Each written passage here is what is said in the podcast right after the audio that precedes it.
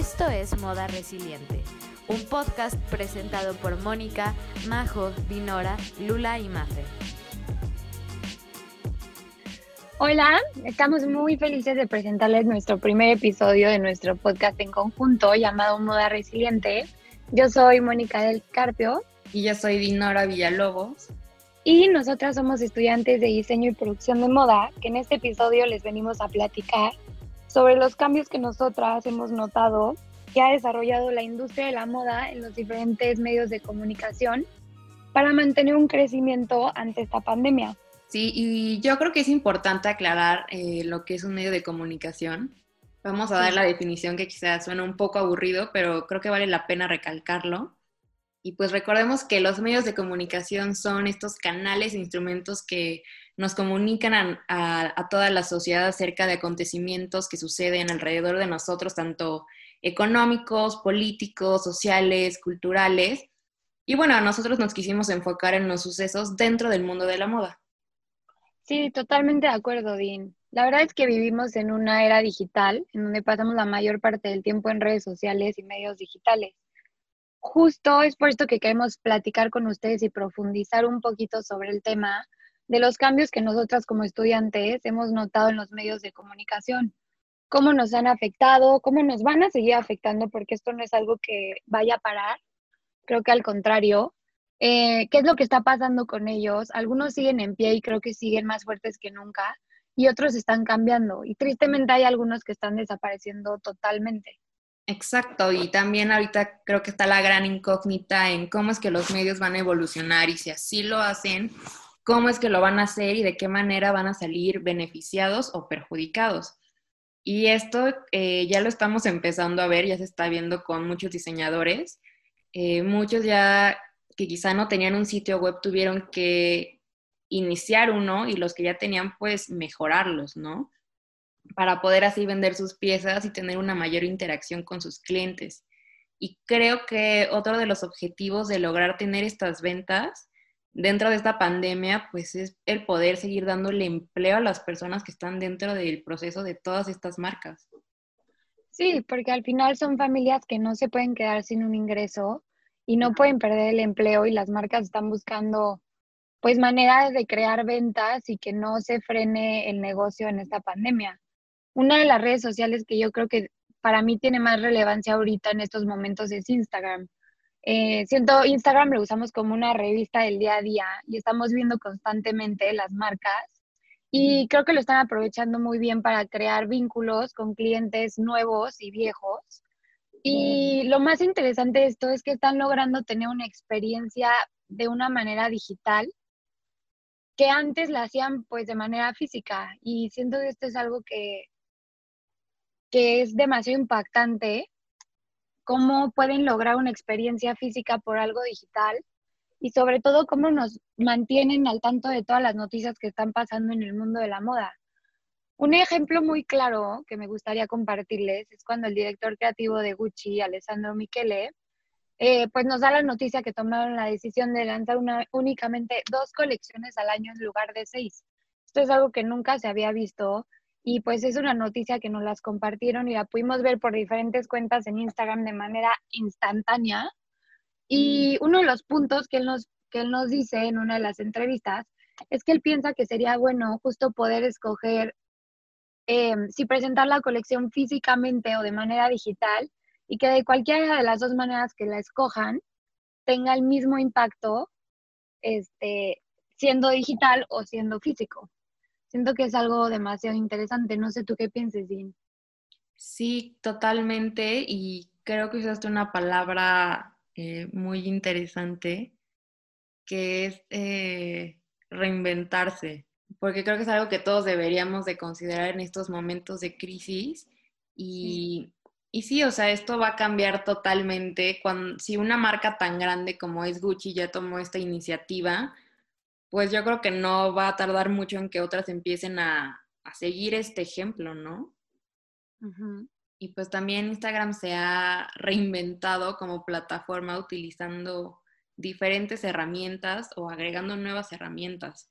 Eh, por ejemplo, con esto de, de toda lo que es el e-commerce en la era digital, pues evidentemente vamos a ver un cambio, pero pues justo cuando entramos a un perfil de Instagram de una marca, ya tenemos ahí un feed que es un atractivo visual, que luego, luego nos llama la atención.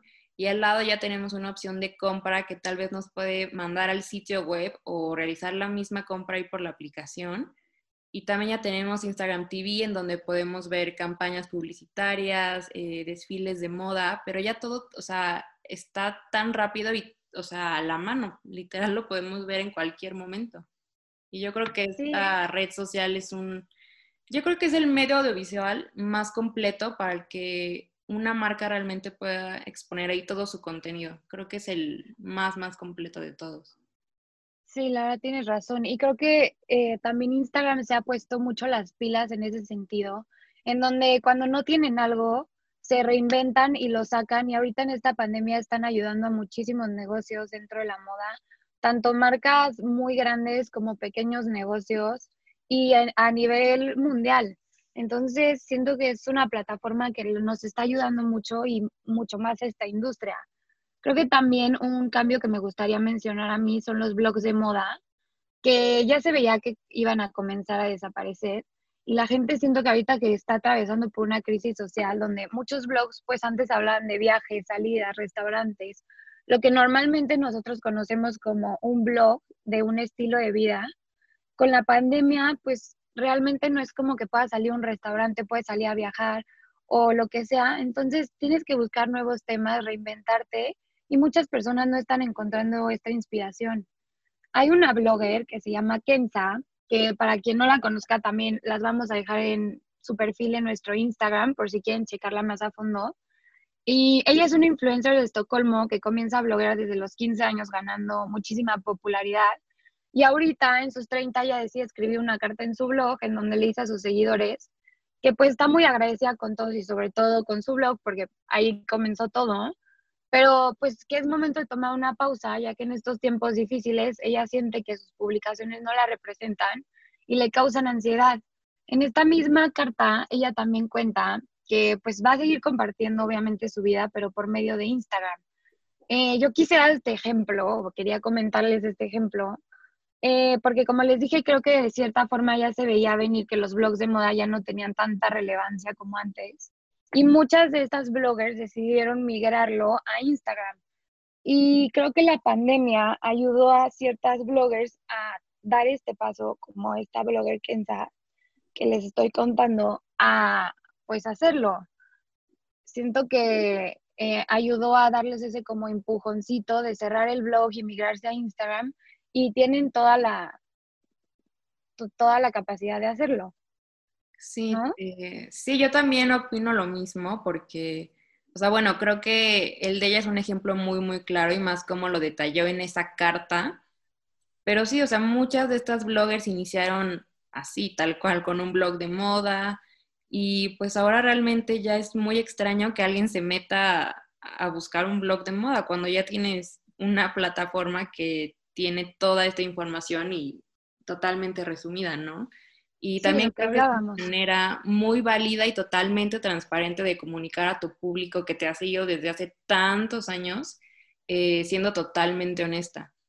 Y así como tú dices, Moni, eh, yo también opino que más bloggers deberían tomar esto como una referencia porque pues realmente no tienen nada de malo no encontrar esta inspiración o temas de los cuales escribir. Y así como eh, esto ha cambiado. Otro de los medios que ha optado por incursionar a lo digital, pues son las revistas. Incluso muchas de estas publicaciones eh, nos sorprendieron en los últimos meses al tomar una decisión muy impactante eh, al solidarizarse con el contexto global por el que atravesamos en esta pandemia. Pudimos ver este, diferentes portadas que, pues no, o sea, como dicen, ¿no? una imagen vale más que mil palabras. Sí, y creo que, exacto, una imagen vale más que mil palabras, no lo pudiste decir mejor. Y ahorita todo lo que les estamos comentando, pues son cambios que nosotras hemos notado. Y como ven, pueden ser puede ser demasiada información y puede ser mucho, pero es que tiene que ser así, el mundo se tiene que seguir moviendo y sobre todo en esta industria no se puede quedar con brazos cruzados, porque es una industria que deja mucho y tiene que estarse reinventando y buscando la manera de cómo le va a hacer. Entonces, justo ahorita que tú hablabas de las revistas, un ejemplo es cuando Vogue Portugal en el mes de abril pone una portada de una pareja en blanco y negro dándose un beso con cubrebocas. Eh, Vogue Italia en el mes de abril también puso una portada en blanco totalmente. Vanity Fair en el mes de marzo usó una portada en blanco y negro mostrando las calles de Italia. Y pues así les podríamos platicar muchísimas este, publicaciones en donde decidieron sumarse a este pequeño movimiento que, como tú dices, fue algo muy solidario por parte de la industria, eh, al poner una imagen que a lo mejor Vogue nunca había puesto una imagen totalmente en blanco y es una manera de hacer pues un acto solidario por parte de la industria, ¿no? Sí, definitivamente. Eh, por ejemplo, también Harper's Bazaar tuvo varias ediciones en las que pudimos ver todas estas representaciones. Este, estuvo por ahí, creo que era Harper's Bazaar Australia y Arabia las que le incluyeron pero en una portada este, había una representación de cómo la moda ahora la vemos dentro de nuestras casas. Otra era el personal médico en su portada, y yo creo que una de las más interesantes fue la portada con una modelo que tenía un cubrebocas eh, hecho de flores, que de cierta forma simbolizaban la llegada de la primavera, pero también era la llegada de, pues, de un nuevo virus. Y esto definitivamente es algo que no se había visto nunca y que lo podemos considerar un hecho histórico en el mundo de la moda. Y quizá es un acto sencillo y eh, hace ver también muy solidaria a esta industria que es considerada bastante superficial. Y pues bueno, todos estos ejemplos que les acabamos de dar los pueden eh, encontrar en nuestro Instagram para que tengan una mejor referencia visual. Sí, exacto. Métanse a nuestro Instagram y ahí pueden encontrar las referencias visuales de las que les estamos hablando ahorita para que nos entiendan un poquito más.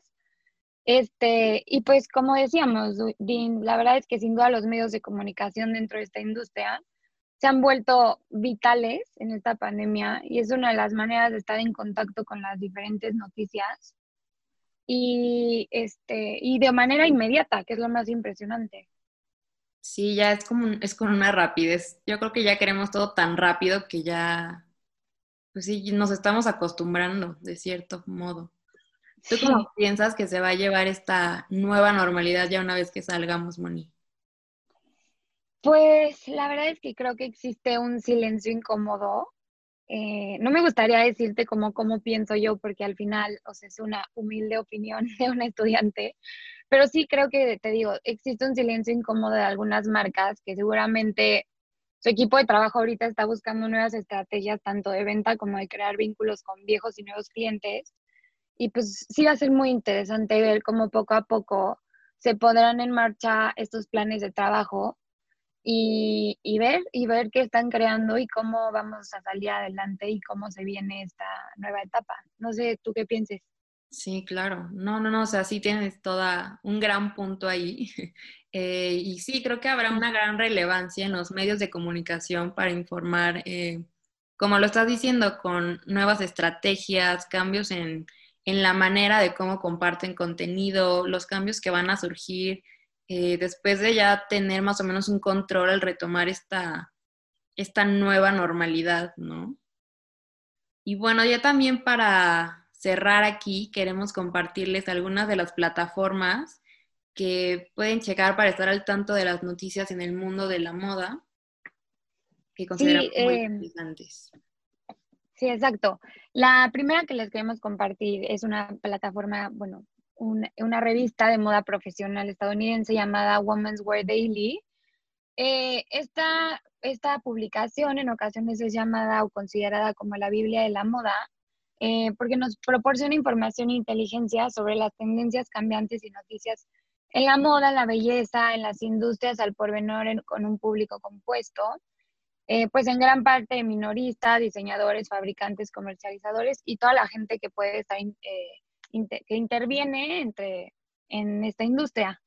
Entonces creo que vale muchísimo la pena que busquen esta, que sigan, que lean, que indaguen sobre este, esta plataforma que comparte este, noticias 100% confiables.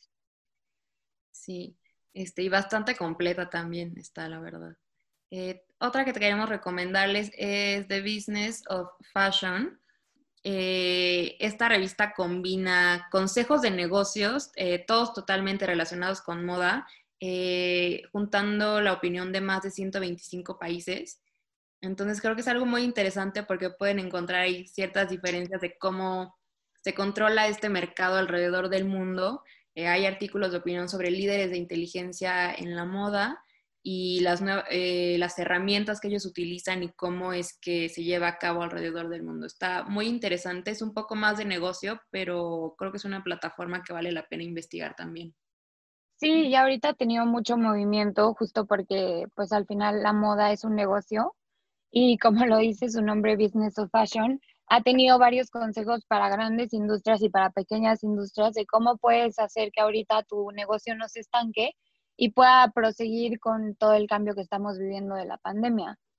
Eh, y ya la última que les queremos compartir es una que es mexicana, que se llama El Núcleo. Eh, es un perfil en Instagram que nos pone las noticias de manera muy fácil de entender y de digerir. Y tiene todo, tiene noticias eh, pues de todo el mundo de la moda. Y por si quieren ver algo más mexicano, siento que es un perfil muy interesante y también lo deberían de checar.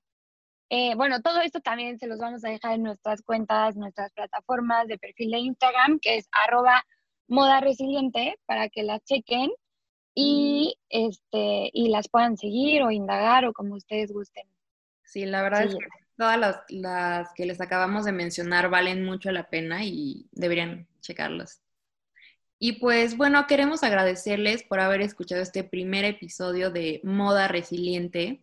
Eh, esperamos que les haya gustado mucho o al menos haya despertado un interés de ustedes eh, en el tema de la moda. Sí, la verdad les damos nuestra opinión con todo nuestro corazón y les recordamos que todos los sábados subiremos un episodio en donde van a encontrar temas y opiniones muy interesantes y muy diferentes. Muchas gracias por escucharnos y por acompañarnos en este primer episodio. Y pues nada, gracias. Muchísimas gracias y ya nos veremos en otro episodio. Bye. Bye.